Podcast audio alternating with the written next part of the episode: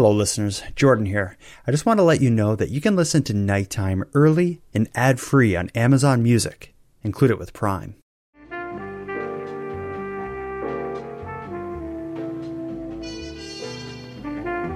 You are listening to Canadian Gothic, a series by the Nighttime Podcast. Hello listeners. This episode is going to take us from one side of Canada to the other, in a story easily among the darkest we've shared on the show. A life that begins in small-town Nova Scotia will end up pointlessly and horrifically snuffed out in the early morning hours near a remote lake in Saskatchewan. Prescription drugs, methamphetamine, alcohol and animal abuse, betrayal, and unimaginable violence all play a role in this story. So let's get into it. Tonight, Madelayne Klein and I will do our best to understand the murder of Logan Ring.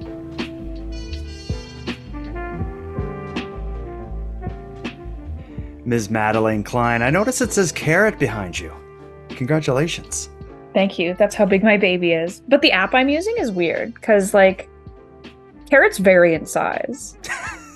Yeah. And also, when my baby was supposedly as big as a banana, because it gives you, like, a bunch of categories. There's, like, a Disney category and a nineties, eighties and nineties nostalgia category.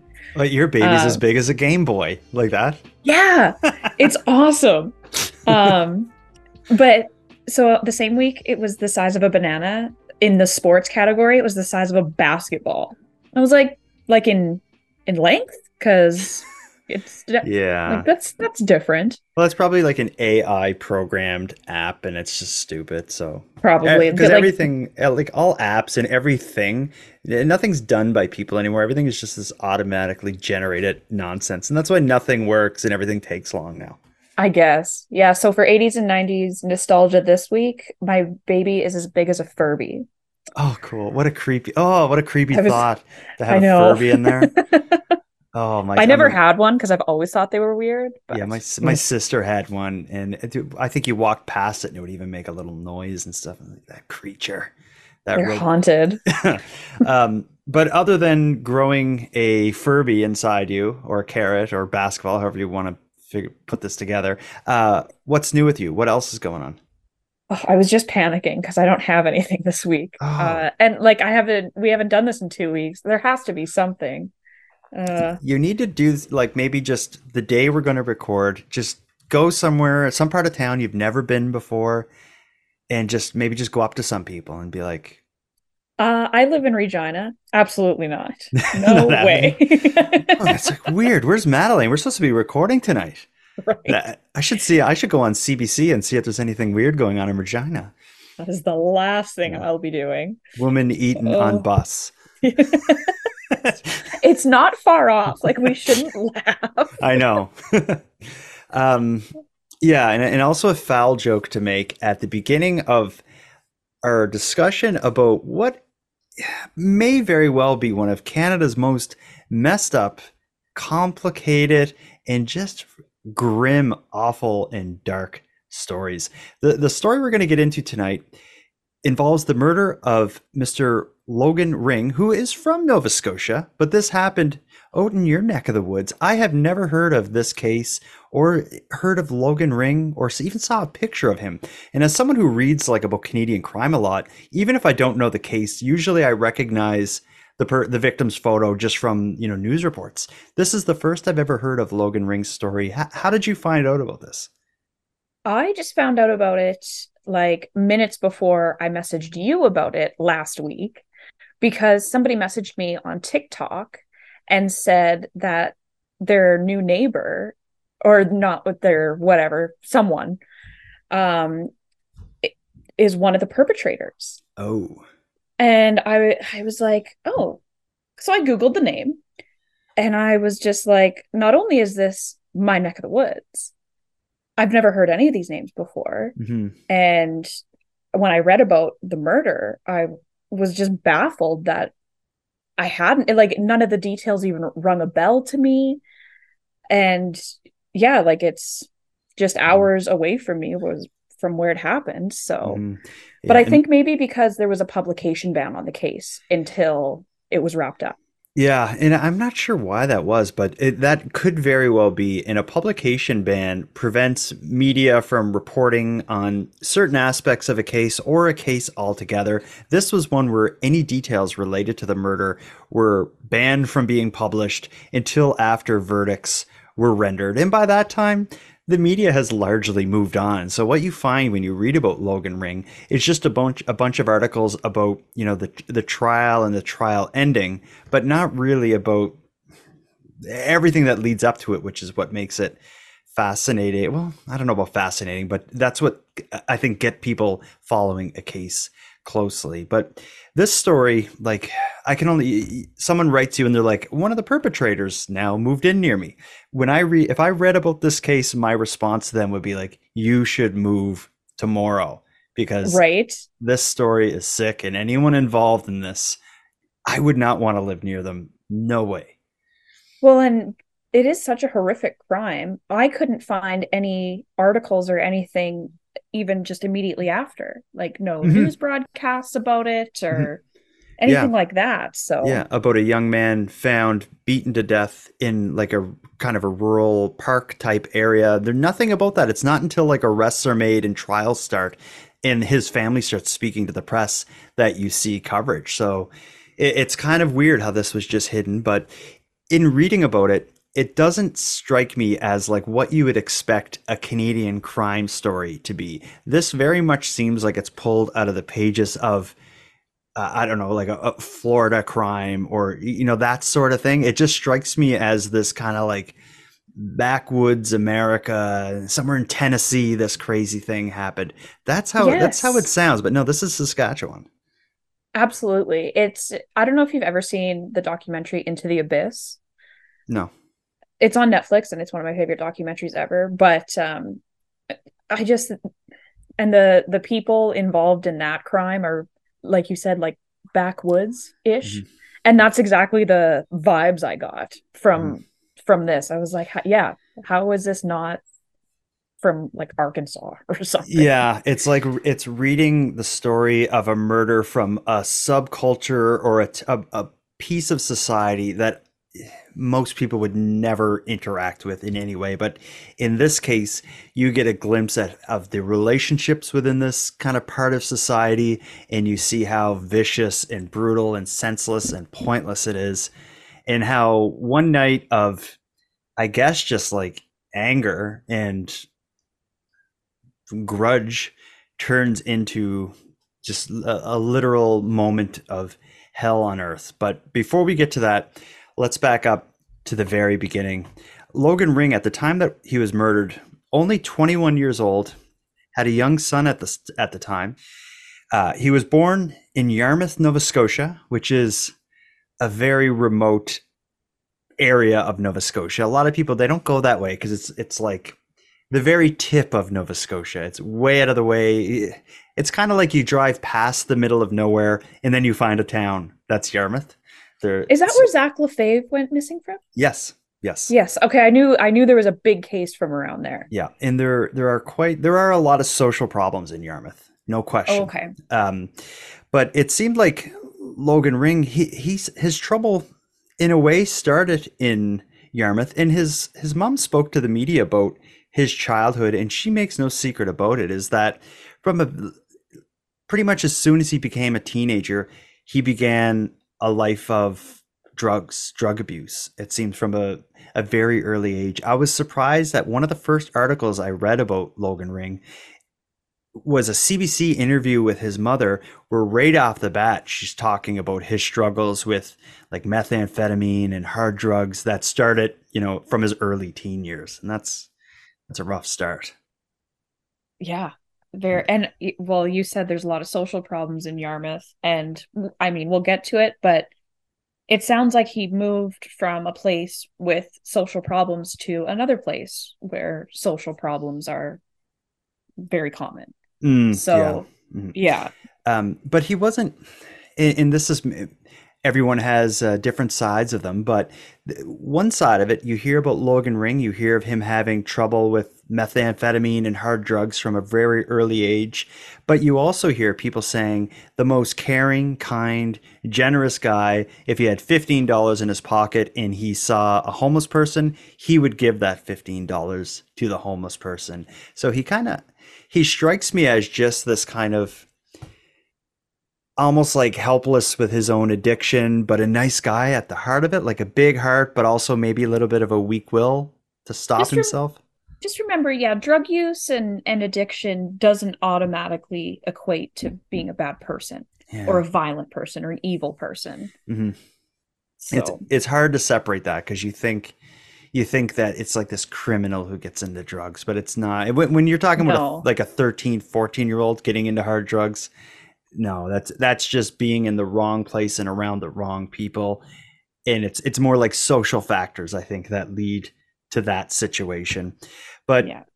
his problems seem to start in Yarmouth. He leaves Yarmouth for Prince Albert in Saskatchewan in his late teens. I don't know anything about Prince Albert, but based on what you just said about leaving one socially uh, troubled place to another, I have a feeling you have something to say about Prince Albert. Yeah, there's Prince Albert, you put it perfectly. There's a lot of social issues.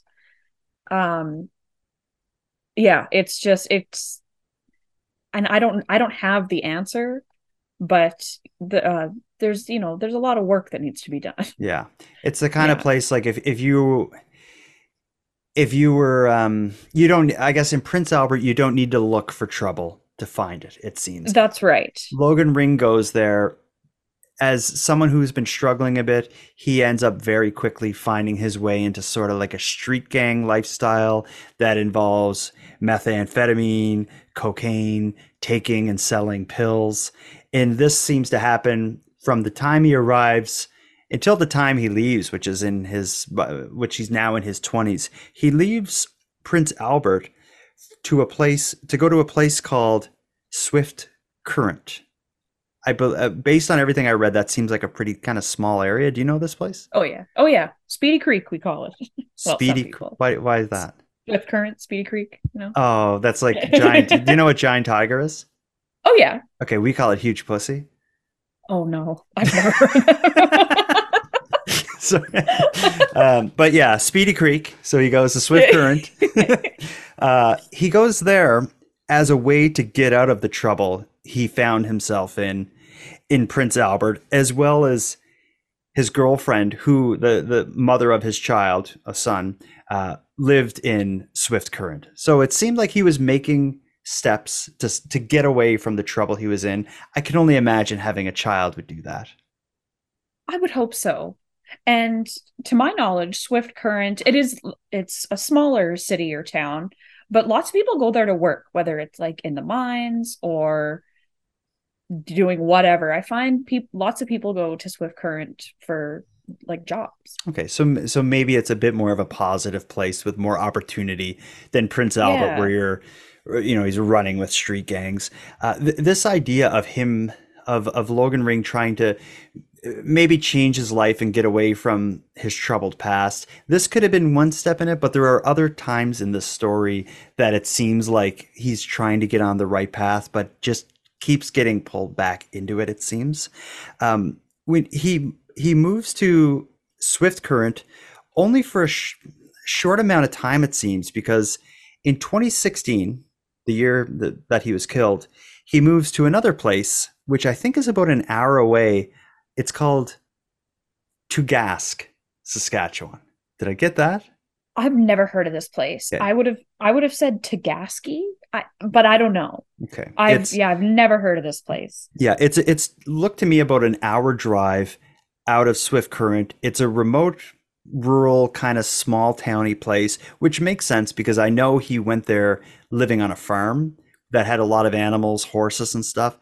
And he moved there with some friends, but this place wasn't a good place to be living. It seemed like other people at the home or at the farm also were involved in meth and cocaine and the drugs that uh, that Logan had a hard time getting away from.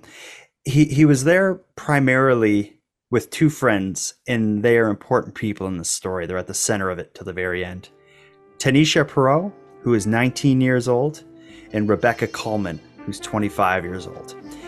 Logan, Tanisha, and Rebecca living together on this farm does not work out, to put it lightly. The understatement of the century is that this doesn't work out. Yeah, and short-lived. Things escalate quite quickly here. As far as the relationship, I've heard them just referred to as friends, Logan, Tanisha, and Rebecca. It seems like Tanisha and Logan had a bit more going on, though, not not romantically or anything, but they were involved in the illegal drug trade. Together, they were selling drugs, uh, but that ends up falling apart as a result. At least what's been reported is that Logan was revealing more information about Tanisha's personal life than she was comfortable with. Specifically, he he had he's alleged to have told people that she was selling sex online. And I'm using air quotes because we don't know what that means. Selling sex online could be a whole lot of things, but it's it's it's said that this is kind of the moment that their relationship, friendship, whatever starts to break down. Selling sex online, what does that mean to you? Well, in this day and age, my first thought is like OnlyFans. Mm-hmm. But this was in twenty sixteen, and I'm sure mm-hmm. OnlyFans was around then, but yeah, like it it could mean anything. Um, OnlyFans, Craigslist, yeah, it could be BetLife, selling beat pics, who knows? Uh, yeah, it could be a lot of things. Um, but these people are kind of the, they're sort of existing on the underbelly of society. So it could mean a whole lot of things. I'm kind of thinking like Craigslist sort of escorting, but who knows yeah. where, where this is or what, what's actually going on. But regardless, um, when Logan is said to have told people that that was happening, uh, that friendship ends, ending in Tanisha kicking Logan out of the farm or off of the farm. When he leaves, him and Rebecca, the other young woman, the twenty-five-year-old woman who is living at the farm, the two of them get their own their own apartment, now back in Swift Current, so back in the, the prior town that we had mentioned. So now we have Logan getting kicked out of the farm with Tanisha. Rebecca and Logan leave to Swift Current, get their own apartment, and now there seems to be maybe a bit of a grudge happening where Logan and Rebecca have this kind of um, campaign against Tanisha, specifically now re- involving allegations that she was abusing animals on the farm. And there seems to be some credibility to this because she actually, her and her and a boyfriend were arrested and charged with uh, the mistreatment of animals. Do you know the shape, the form that these allegations took or what this is all about? All I know is they were accused of neglecting and abusing animals on the farm, and it must have gotten to the right person or, or authorities because it was investigated and mm. they were subsequently charged, mm. Tanisha and her then boyfriend. Yeah. And they they removed quite a few animals from the farm, including like two dead reptiles and a dead dog. Ooh. And that just tells me that there is an array of different animals, like you said, horses and yeah, dogs, reptiles.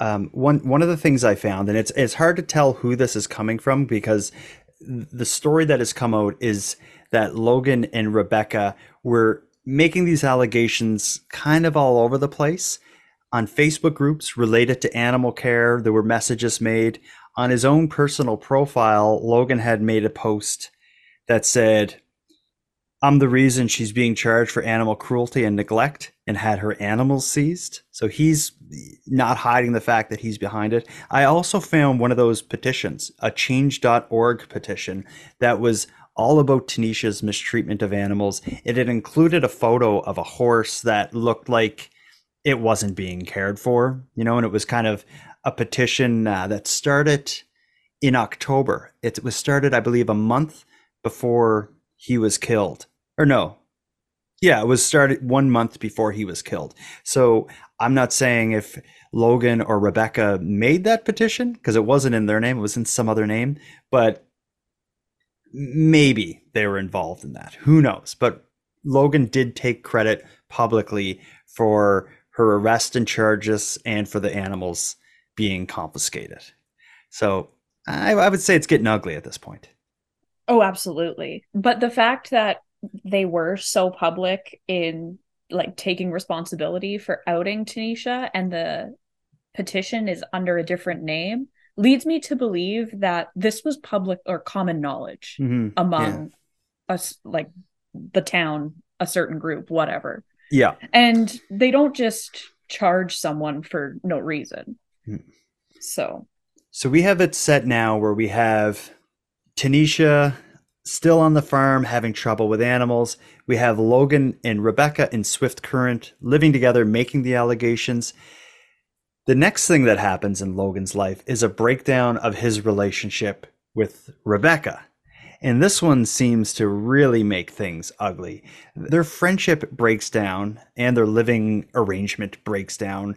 It is said because Logan was doing drugs in the house, which was something that she was against. Rebecca did not want him doing it in the house. Apparently she caught him doing drugs in the house or apartment or whatever and wanted him out. He didn't want to leave, so it is said. And of course, we're getting this from her her point of view because he's not here to tell his story. But she wanted him out of the apartment. He wouldn't go. And that's, I think, really what gets the wheels rolling. What does she, what does she do to get him out of there? She calls on the help of a friend, uh, a man by the name of Todd Donaldson, mm-hmm. who's quite a bit older. He's fifty. So, yeah. Right. So whatever, she she gets his help, and this middle-aged gentleman threatens Logan with a metal bar to get him out of the house. Mm-hmm.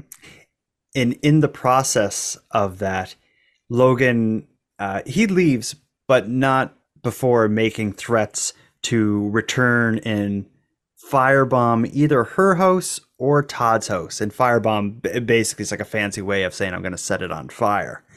Okay, so it's because I was going to ask what that means, because okay. all I'm picturing is like a big flamethrower. It's like, that can't be right. No, um, a fire, like if to say I'm going to firebomb someone's house, you're kind of implying I'm going to fill like a beer bottle with gas, put a piece of toilet paper okay. on in it, light it on fire, and throw it through a window. Okay. Yeah, that like something along those lines. So it's it's it's a threat. If if you say to someone, I'm going to firebomb your house, you're pretty much saying like at some night soon, you're going to wake up in the middle of the night and your house is going to be on fire and and a window is going to be broke. You know, so, something that that's a serious, scary threat. But in this context, you got Todd Donaldson, the fifty year old, somewhere between uh, f- friend of Rebecca and maybe family friend, because parents are going to start getting involved in this, threatening Logan with a metal bar to get out of the house. He's leaving saying, I'm going to firebomb your house. Um, that's uh, the temperature is, is raising, and it's only going to raise higher, uh, raise even higher when um, Tanisha, the ex-roommate with the animals, somehow she gets involved because, again, Rebecca seemed to be involved in the allegations against Tanisha abusing animals, but now that Logan's kicked out, Tanisha, Rebecca, and Tanisha's parents are now involved with a battle against Logan. And by battle, I mean this sort of like texting threats back and forth and whatnot. But it's it, it's kind of hard to follow because we don't know a lot about what's being said. But what what I know is that after he left with these threats of firebombing, they're just blowing up each other's phones nonstop. Everyone texting with Logan, and then separately, everyone texting each other about the threats being made towards and against Logan. Well, and I'm wondering if that was the the reason for the rekindling, if you will, between Tanisha and Rebecca, hmm, because yeah, but- they were not friends. Yeah, so and it could then be, now all of a sudden they're working together. Yeah, like you're right. He is nuts. He just threatened to firebomb Maybe. me. Maybe. Um, yeah. But, but then, like, yeah, sorry for ac- accusing you and getting you charged with animal cruelty. Yeah. Uh, I th- whatever. Whatever it is, this the next stage of this story could easily be called the setup or the plot against Logan. So on the fifteenth of November and the sixteenth of November, which sixteenth is the day Logan is killed, those days was there were nonstop activity on cell phones, again, between Logan, Tanisha, and Rebecca. I almost think of it as one thread of text between them three, and then separately between Tanisha and Rebecca, Tanisha's parents, Colin and Jolene, and again, Todd Donaldson, the man involved in in getting Logan out of Rebecca's apartment. So they're all talking separately about, we got to stop Logan, we got to scare him, we got to threaten him, we got to do something to get him off of our case. I would love to see what those texts say, both sides of it. I'd like to see what they were saying with Logan and what they were saying with each other. We don't know that, but we do know that they came up with a plan to bring him somewhere isolated. Do you, do you know what the plan was, or what they were like? How did this happen? All I know is the plan was to isolate him and, quote, rough him up. But if you're planning on roughing someone up, like, I wouldn't arm myself with a metal bar first. Mm-hmm. Like, roughing someone up to me is like fighting them physically, mm-hmm. punches. Mm-hmm. But yeah, uh, so they, they decide to get him alone and rough him up, whatever that mm-hmm. means to them. Yeah, the, the area they bring him is called, they lure him somehow. We don't know what exactly they did. And again, a lot of this was behind a publication ban uh, until the conviction. So a lot of these details weren't reported on. But what was said is they lured him to an area near Lake Diefenbaker. Or Diefenbaker. Diefenbaker. Diefenbaker is a place in Nova Scotia. Near oh, really? Diefenbaker. This is a lake. You've heard of this before? Oh, yeah. I've okay. been in Lake Diefenbaker before. It's a massive lake, though. So okay. well, it stretches quite, quite far. Well, something awful happened there on November sixteenth, and it involved Logan Ring being set up and roughed up. It, it seems like they, the, they being the, the five that were luring him here with the plan to rough him up and scare him. Uh, Tanisha, I, I have a feeling she suspected this wasn't going to go, this wasn't going to go right. 'Cause she even says to her dad, rough him up and scare him, but make, but don't take this too far. Like, I wonder if she knows her dad is a nut. Her dad is named Colin. She's got to. Yeah. So she is said to have warned her dad, don't go too far with this. Uh, and I think maybe me mentioning that now is a bit for a bit of foreshadowing that, yes, he will go way, way, way too far with this. So, so the way this happens, uh, three a.m. or three thirty a.m. on November sixteenth, Logan shows up first in his uh, driving a Ford Explorer. He's standing outside his Ford Explorer waiting for the rest of them to come, and he's holding a broken pool cue. So does he know he's in trouble? Like, I hear, I've heard of it as lured, but if someone lures me there, it's more like, let's meet up and, you know, whatever. Not like, let's meet up and you, you need a broken pool cue to protect yourself. Well, see, and that's that's why we need to know what these text messages said, because mm-hmm. clearly he knew there was going to be some sort of confrontation, mm-hmm. physical, verbal, whatever. So he came prepared, if you will. Um, why, like, I would not, why he went at all is just baffling to mm-hmm. me. But you, but just... maybe he did, maybe he didn't know that Tanisha's parents were going to be there. Yeah. This well... this part also just like.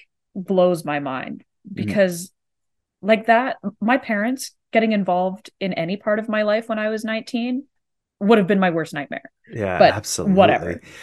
uh, but you do see people, and, and again, just this story takes place among kind of a, a a piece of society that we don't often interact with. But I do see people online, like threat, you know, saying Facebook comments or YouTube comments, threatening each other to fights and stuff. Like, you know, you you got, you're so bad. Meet me anytime. I have a feeling it could have been like that kind of thing, and guess, they eh? took him up on it, or he took them up on it. But regardless, he's outside his vehicle at three thirty in the morning in the middle of nowhere with a broken pool cue as the two vehicles pull up carrying Rebecca, Tanisha, Tanisha's parents, and Todd Donaldson, the, uh, the guy who's already threatened him with a metal pipe. And when they pull up, they don't just park in the parking lot. They pull up and like bl- on each side of him to block his vehicle in there. So it's like, as soon as they show up, for the most part, it's on. But what happens is the first people to approach Logan as he's standing there is Rebecca. It's the first person to approach Logan is is Rebecca, who had just been living with him and had got and had got him kicked out with, and Todd got involved in that. Rebecca approaches him to talk to him or whatever was planned, but that turns into a verbal argument, and it's alleged that Logan throws the first strike. It's said that Logan swings at her with the bo- the broken pool cue. Uh, again, we don't know. The, the version of the story we know is what investigators have been able to get out of these five people. But before we go on to what happens next, just one other thing that just popped in my head. I'm forgetting that Logan had just been kicked out of Rebecca's place. This could have also been that kind of thing, like, you know, meet us to separate the damaged deposit, or, you know, this sort of thing. Like, there would be, when you live together, there's other kind of things that you kind of need to talk and meet up with, meet up about after. Where right. It's Rebecca is the first one to approach. I wonder if a part of the setup could have been something like that. I wonder. And then he came armed because he knew she was most likely with Todd, who was clearly insane. Mm-hmm. Um, yeah, as evidenced by when when Todd, when they when they show up, Todd Donaldson in the vehicle, as well as Tanisha's dad, Colin, are both armed with, I've heard it described as metal pipes. I've also heard it described as tire irons, which I guess is just a specific type of metal pipe. But I guess they're they're going there armed. Like if, if anything's going to happen, everyone's kind of involved or, or kind of prepared, but Logan is alone versus five people. Well, and I was under the impression that Rebecca, Todd, and Colin all got out at the same time and approached him. You're right. You're right. I it, think, yeah, the way I understand, okay, you're right. I think the three of them approached with Colin, who's Tanisha's dad, and Todd are holding the metal pipes as Rebecca begins the conversation. So, yes. So let's just say we don't know what the meetup, what the context of the meetup is, but let's just say if they're splitting up a damage deposit or something like that, there's kind of armed guards on each side of Rebecca, this Todd guy and Tanisha's yeah. dad. But that's not enough to scare Logan away because he, as we, as I said, he he is said to swing at her. I don't know if I believe that. I I don't take any of their words for it, and the only person that could potentially tell the truth is dead. Mm-hmm. So yeah, well, and even if it was an intimidation tactic, and maybe that's why he swung first. I, can you blame him? There's two grown men with metal pipes behind mm-hmm. the person you're trying to talk to. Yeah. So. Oh, yeah. And now this story is going to get really dark and move fast because it's said that as soon as Logan swings at Rebecca, if that is true, that puts Tanisha's dad, Colin, who's fifty-two years old, and Todd Donaldson into action, both armed with metal pipes or metal bars or whatever we want to call them. And they both immediately begin to double team, attack Logan. He's outnumbered, overpowered, underarmed against their metal, like a, you know, broken pool cue does not trump two metal bars. And he ends up very quickly on the ground, um, getting like the kind of beating that you don't um, get better from, I guess is one way no. to put it. And it's like, yeah, it's it's straight out of a movie. Reservoir yes. Dogs specifically, because yes. it it is said that during the beating, Colin, who is Tanisha's dad, was singing and beating him with a metal pipe to the kind of beat of the song at, that he was singing. something about banging a bongo drum, and he was like beating him while singing this.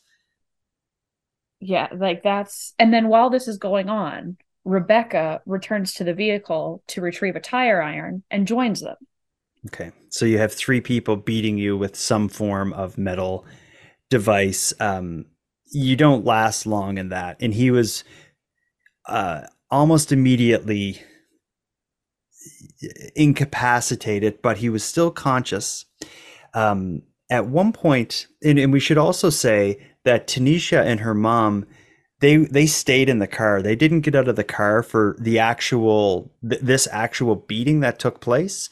They're in the car watching as the other three are beating him with a tire, with metal bars and tire irons. At some point, though, it's they become aware of how bad it actually is. I think it was Rebecca returned to the vehicle and actually told them his eye's out. His eye just came out. Like they they were they were aware of what was happening, as were the people that were actually beating him, because it said that his eye, like they they. commented on his eye being dislodged, which is well, because Colin smashed Logan's face into the hitch of the vehicle, okay, and it dislodged his eye. Oh man. Yeah. And then I imagine they continued to beat him. Wow. Um, they continued to beat him, and as I mentioned, he did not lose consciousness because Colin, or sorry, Logan, I think probably realizing how bad it was, he began not to beg for his life. He began to beg for them to kill him. It was after, I, I'm sure it was Colin. He, I think he broke his neck. He like drove his knee into the back of Logan's neck, mm-hmm, and there was a large cracking noise. And then oh. that's when Logan said, like, just kill me. Wow. So they... hitting his head against the the um, hitch on the car, which would be a big, heavy thing of metal, dislodges his eye. Tanisha's dad puts the knee on the back of his head and probably breaks his neck, which then leads to the just put me out of my misery and kill me. Do you want to say what happens next? Because I don't want to say it. Uh, Colin, unfortunately...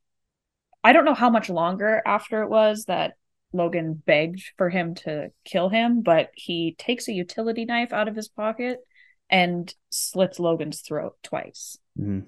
Holding him by the hair, which sounds like the kind of thing you would see. You know, you see those like um, videos from the other side of the world where it's like, you know, decapitation and beheadings, yeah, and all this stuff. It sounds like a scene from that. Colin, in front of the others, grabs Logan by the hair and yeah, has a utility knife in his pocket and and yeah, slits his throat twice, and that is how Logan dies, beaten to a bloody pulp in a remote area of Saskatchewan, surrounded by five lunatics with tire irons and metal pipes and a utility knife. It's yeah, it's unfathomable. Mm-hmm. It's Yeah, that's it sounds like a, a murder that was written for a movie. Yeah. And it also sounds like there's a bunch of meth and alcohol involved. Uh, I don't know about the meth, but alcohol was involved because even after the murder, they didn't take off and flee. They stuck around drinking. The five inv- involved, they stuck around drinking and cleaning up the scene. They were doing things like collecting their cigarette butts and, you know, any evidence of them being there, they picked up and cleaned up. So there, there was, so like, they, it was a deliberate. Were they just drinking around this dead body? Because that's what I'm getting from it.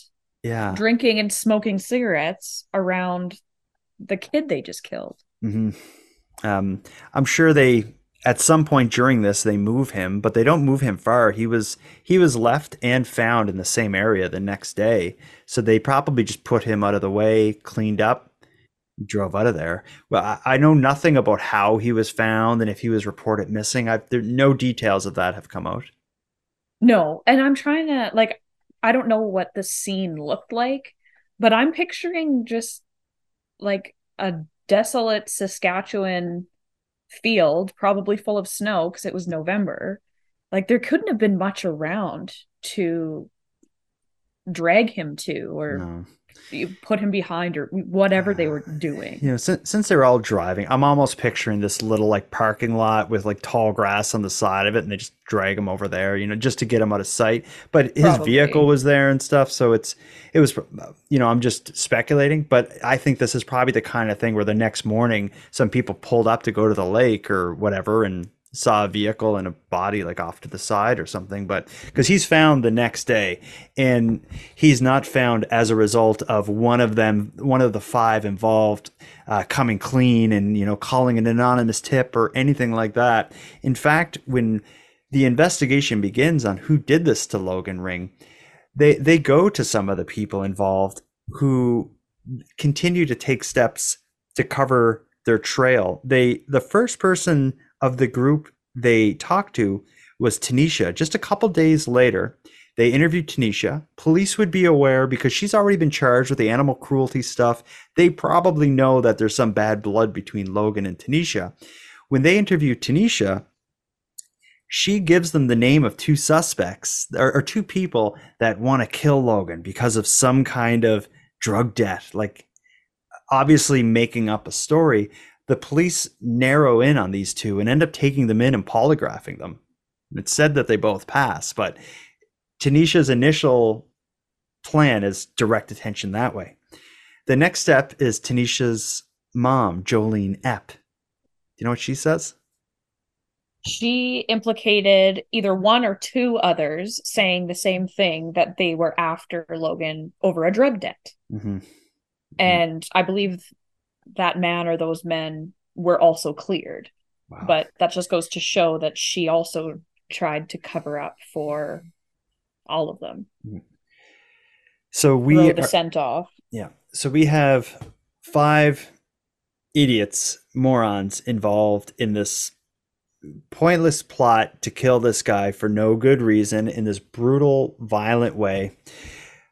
Police uh, have a, a very foggy, blurry trail to follow, especially get it, giving this wrong, this being lied to and being directed towards, again, towards this kind of dark underbelly of society.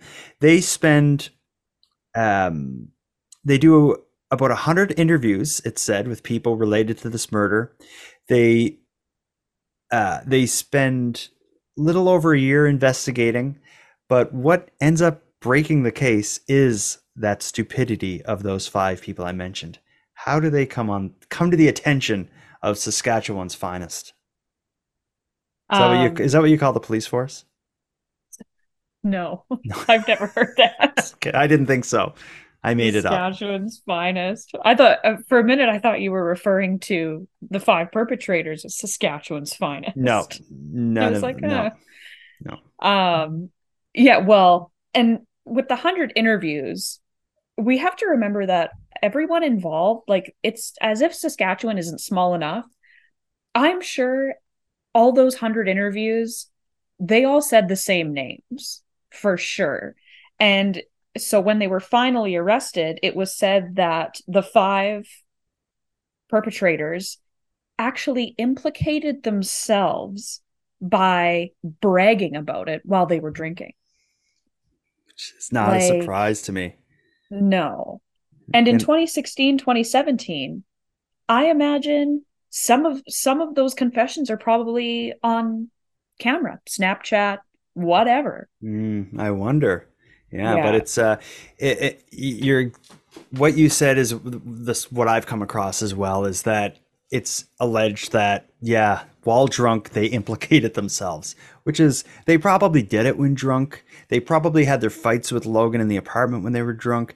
Now they confess to it either on video or whatever while drunk.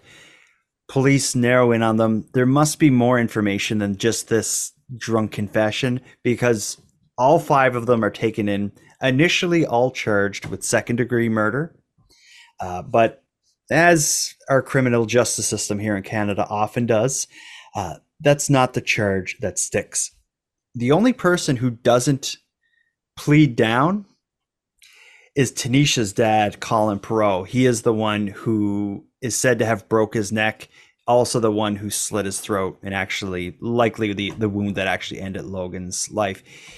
He he challenged it. He pled not guilty to second degree murder. Everyone else pled down. Before we get into what happens with Tanisha's dad, Colin, do you want to kind of summarize the the what they all plead to? Um, twenty at the, so this was at the time of being charged or mm-hmm. convicted. Uh, twenty-seven-year-old Rebecca Coleman pleaded guilty to manslaughter mm-hmm. and received eight years in prison. Yeah. Uh, fifty-year-old Todd Donaldson, again, charged with second degree, pleaded guilty to manslaughter and also received eight years in prison. Mm-hmm. Tanisha Perrault is twenty-two by this time. She pleaded guilty to accessory after the fact to murder and received two years in jail. Yeah, and I, I think a part of the justification for that, for Tanisha, uh, is that she was... she stayed in the car. It said that she didn't get out of the car, so she didn't take part in the actual killing, but she did take part in the cleanup and the lying after the fact. So she was clearly an accessory after the fact. So I think that charge, that conviction, that makes sense. But I think two years, I don't know. I think, I think whatever whatever the the range is for a penalty or a sentence for accessory after the fact, I think her case should be on the further end of that. She Absolutely. Didn't give someone a ride or keep a secret. Well, and I imagine she bragged with the best of them. And mm. she, correct me if I'm wrong, but she's the reason they all went out there.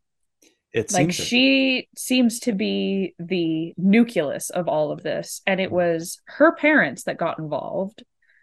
And yeah, well, and with the two-year sentence, even the eight-year sentences, they probably all got time served. Yes, and these trials true. took a long time. So if she saw any jail time, mm-hmm. I'd be surprised. Yeah. Um, so next go with, let's go with Jolene, who is Tanisha's mom. So yeah, Tanisha's mom was forty-one by this point. And in twenty twenty, she pleaded guilty to accessory after the fact to murder and also received a two-year prison sentence. So the exact same as Tanisha. Um, and then it says right here, minus remand credit, net sentence to serve one year and two hundred fifty-one days. Okay. So basically, the, and I'm thinking Tanisha probably got the same kind of credit, but Jolene, like Tanisha, although she also lied to police, was involved in the cleanup, she wasn't involved in the actual physical act of murder. We're now left with Colin Perrault, Tanisha's dad, the man who I think is most culpable for the murder, although he is not the only one in my mind who committed second degree murder that night. Uh, he pled not guilty, uh, probably pointlessly, because the trial was pretty clear that he, he did it and was guilty of the offense he was charged. He was found guilty by a jury, and more suitable punishment, I think, he gets is a life sentence without the possibility per- of parole for thirteen years. And I think given our justice system, or whatever we want to call it here in Canada, that seems about as good as it should be. I guess. I'm baffled that they couldn't get him for first degree. Him and Todd Donaldson and Be- Rebecca. Yeah, because they planned to bring him out there. They brought the pipes or the bars or whatever. He had a knife in his pocket, but it's and disc- like this was a utility knife. This wasn't a pocket knife. A utility knife is like a box cutter. You don't mm. just carry a box cutter around. Yeah, but in to, to play devil's advocate, if you're going to kill someone, why would you bring a box cutter and not like a big knife to do it? Like you, you could justify having a box cutter in your pocket, but if it, you know, if he had a Rambo knife going out there, it's like, were you hunting that day, or did you plan to kill this guy? Yeah, that's true. But yeah, box cutters are like sharp as hell. Yeah, but so, but if there's a better or a, a more um, believable reason to have one in your pocket, like oh my I god, guess. like I happened to have a box cutter that night that I slit his throat. Uh, having the metal bars. Their plan was to rough him up. So maybe you could say I was going to threaten him with it. Like, I'm just thinking, like, if you were his defense lawyer or whatever, could, how would you talk? How would you explain these things? The utility knife or the box cutter or whatever, I think you could get out of it.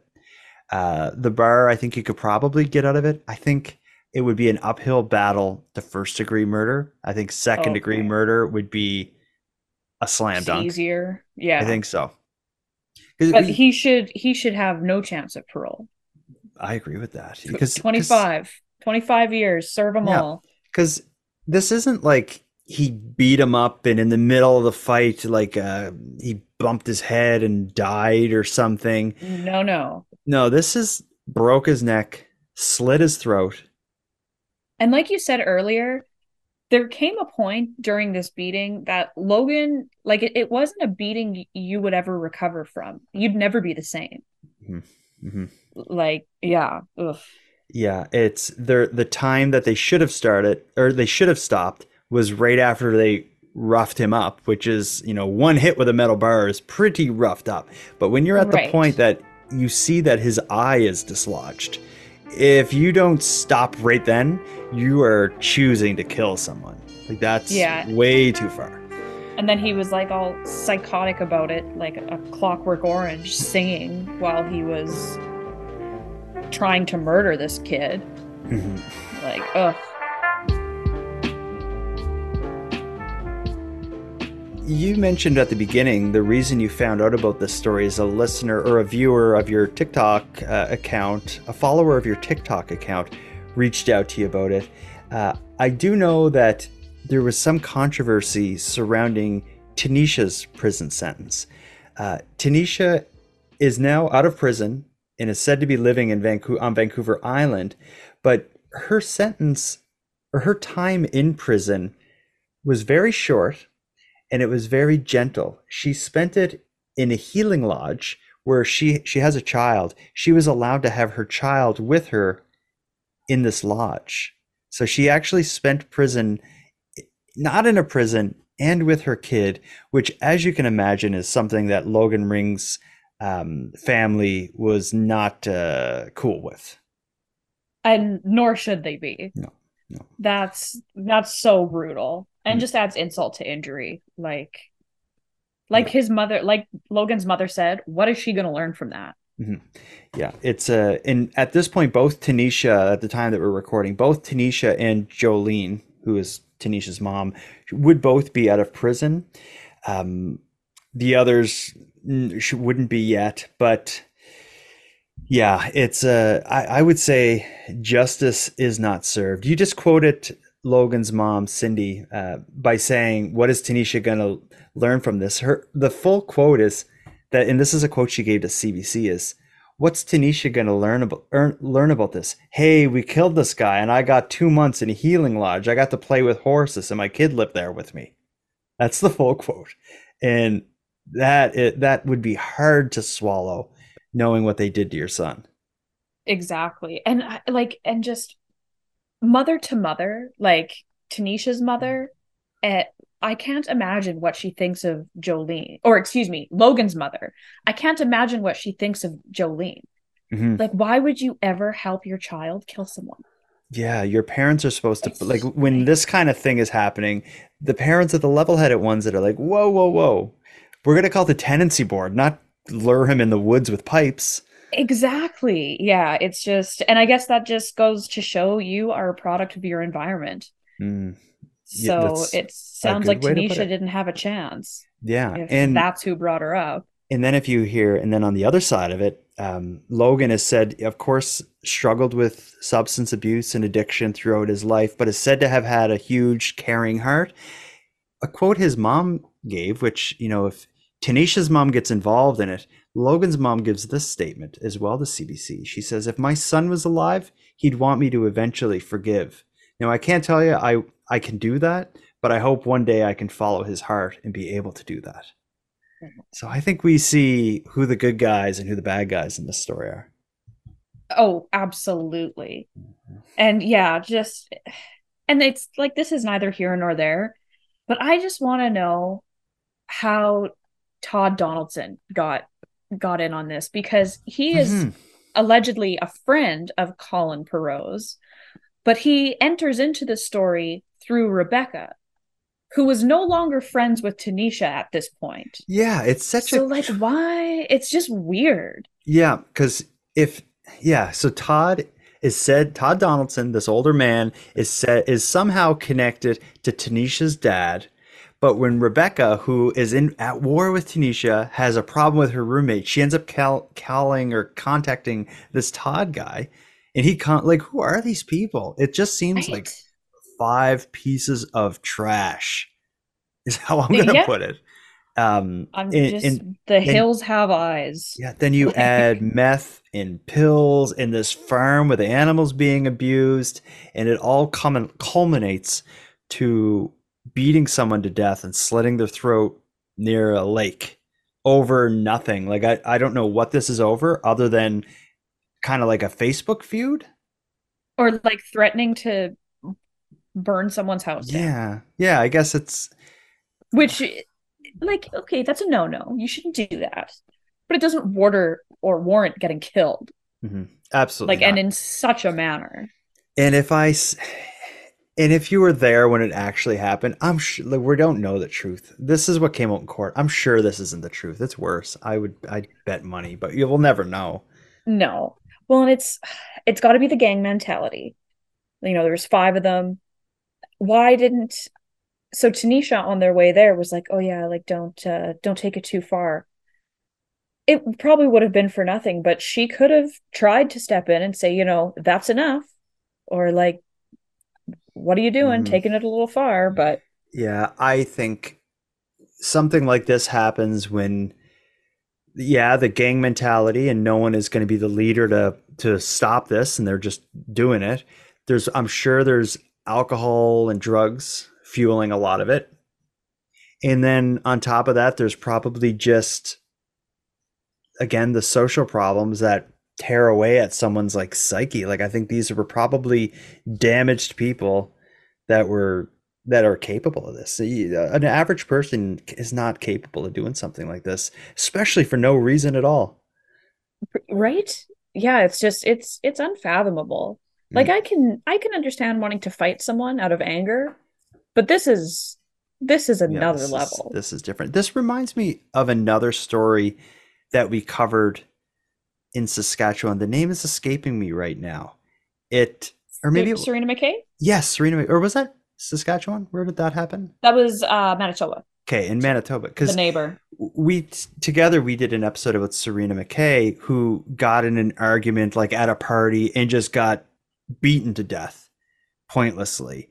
That was a bit of a different situation than this, but it, it just this idea that a group of people can do something so horrible and horrific and pointless and and risky for them as well, because, you know, they're risking prison as well.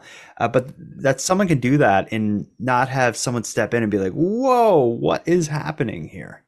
Exactly. Yeah. And then to go as far as to co- try and cover it up after, and then to brag after. Yeah. There was there was also bragging in Serena McKay's case too. You're it's right. Just, it's uh, bizarre. And it's do they do these people not fully comprehend their actions, or do they know our justice system is just lackluster, and if they serve jail time, it won't be long? Like, I just, I don't know, man.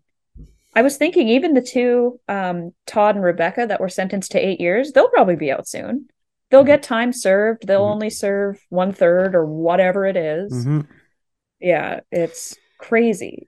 Yeah, I feel for, uh, I don't, I feel for society. I feel for Logan Ring's parents. Most of all, I feel for his son, who at someday is going to have to learn why his dad's not in his life.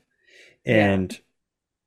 and all this information's public, so he could go ahead and Google his dad's name and find out what happened if which, no one tells him. Well, it's not can. He will. There will be a day he'll do it, and it's yeah. and it's probably going to be too soon. Yeah, I have absolutely. I have a, I have a ten-year-old son, and if he would have done it two years ago or three years ago, I'm sure of it. And um, well, they can and, read by the time they're yeah eight, nine, or whatever yeah. it is. Uh, so it's, it's awful. And yeah, it's and just so unnecessary. Exactly. So pointless. Absolutely pointless. Um, yeah. Well, this one, I think uh, we plan on our Canadian Gothic series to find like dark moments in Canadian history and discuss them. This is certainly one. It's uh, this was a heavy one. Mm-hmm. We we've been keeping it kind of light, dare I say, the last few weeks. Just yeah. you know, our creep episodes are kind of light, and our our con- uh, convict dating profiles was like they're awful people, yeah. but. That was a lighter episode. Yeah. This one, eh. No, we're going back to no. creeps next week, okay? Yeah, I'm I'm down. uh, well, let's start wrapping this up. But before we do, you've already told me one documentary in this episode called Into the Abyss. Uh, recommend something else. What else is on your plate? Uh, well, what's on my plate to watch? Oh my and God! I thought it already. Is I it? I thought uh, it already came out. Oh, is it? Because I have something on my plate, and I'm wondering if we're going to say the same thing. Oh, we definitely. I don't okay, think we are. what stream? What streaming service is it on? Uh, I think it'll be on Disney Plus. But okay, it we're is... talking about different ones. So what is it? Okay. Well, I'm a big American Horror Story fan. Okay. And the newest season of American Horror Story is coming out, I believe, sometime in September. I thought okay. it was already out, August third, but Kim Kardashian's in it. Ooh, cool. So I'm extra excited. uh, well, it would be starting soon because they always do. They always. Put the finale right around Halloween, so they'd have to start it soon. Oh, okay. Yeah, I th- for some reason I thought it was August third it came out, and I was just kind of dawdling on watching it. Okay. But then I just saw August, maybe twentieth. You know, I or love, excuse me, September. I love the first season of American Horror Story. I never got. I tried some of the later seasons, it just didn't do it for me. They even had like a oh, U F O themed season, and it just didn't grab me. But seasons one to four are just like chef's kiss. They're fantastic. Well, I got a notification on my phone today. Uh, the Netflix app will often like tell me when something is new. Like, you know, Jordan, you may be interested in this. Like, do you, does, does that happen on your phone? I don't have the Netflix app on my phone. Okay. If you do, so. It will tell you when it releases something new. And I just got the notification today that a, a new series is coming out or, or was just put out on Netflix. That's the story of the Johnny Depp Amber Heard court case. And interesting. I love a train wreck. So that's probably my next watch. And so is it like a documentary style or like a it better like be actor? Because I hate okay. actors versions, the dramatization. If it if yeah. it is that, I won't be watching it. But I hope it's documentary a, style. A documentary would be good. The whole trial was filmed. It, it would be crazy that someone didn't, it hasn't already put together a documentary based on it. I'll be watching that. And then, of course, we're getting into the ha- Halloween season, starting to. So I'm going to start uh, doing a whole bunch of horror movies. I was even thinking of doing like maybe like horror movie walk watch-alongs on YouTube or something. Do you like horror? Oh, yeah, I do. But my husband doesn't. So I very rarely watch any horror movies oh, but okay. oh yeah I like grew up on horror movies okay. not like the old slashers okay that's um, my kind well I know and I this just dawned on me um you would really like probably the season I think it's season nine of American Horror Story. It's nineteen eighty-four and it's Ooh. Like a slasher kind Ooh. Of theme and I really enjoyed that one. I'll watch. I didn't know they did that that uh, that's yeah. my style. Yeah, you would like right. it. Well, keep us up to date with how the newest season of American Horror Story is, and I will let you know if the Depp versus Heard is a reenactment dramatization or an actual like kind of documentary. Okay. That's the deal. Same, and, same time, same place. Well, yes, except less grim. Next week will be creeps. So if anyone listening has any experiences with creeps, um, either present day or in the past, you have a weird neighbor, a landlord who watches you for whatever reason, a next door neighbor who call who calls the fire department on you every time you have a fire in your backyard.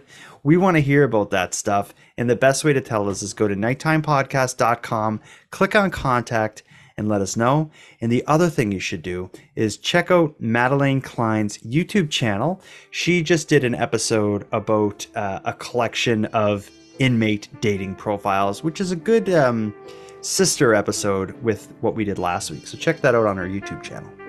There's a few, I think I only cover one or two inmates that we discussed on the on our last episode. So there's a couple new ones.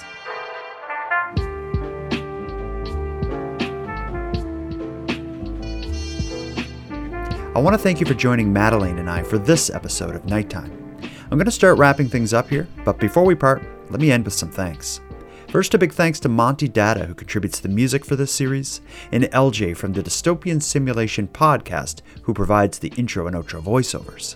But lastly, and most importantly, I have a massive thanks to each and every one of you who listen to Nighttime, as without your interest and your support, this show would be as pointless as it would be impossible. Now, on the topic of support, let me thank the newest subscribers to the premium feed, Jason, Christina, and Stacy. Thank you for going premium. And for anyone else who'd like to support the show, you can help in a variety of ways. First of all, a premium feed subscription costs only a couple dollars a month and funds the creation of the show. But more than that, it'll give you the episodes two days early, it'll give them to you ad-free, and it will give you access to a full back catalog of Nighttime episodes. And if for whatever reason you can't go premium, you can still support the show by simply sharing this episode on social media and letting all your like-minded friends know what we're doing here.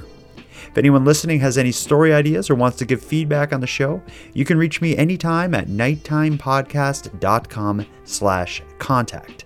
I hope to hear from you.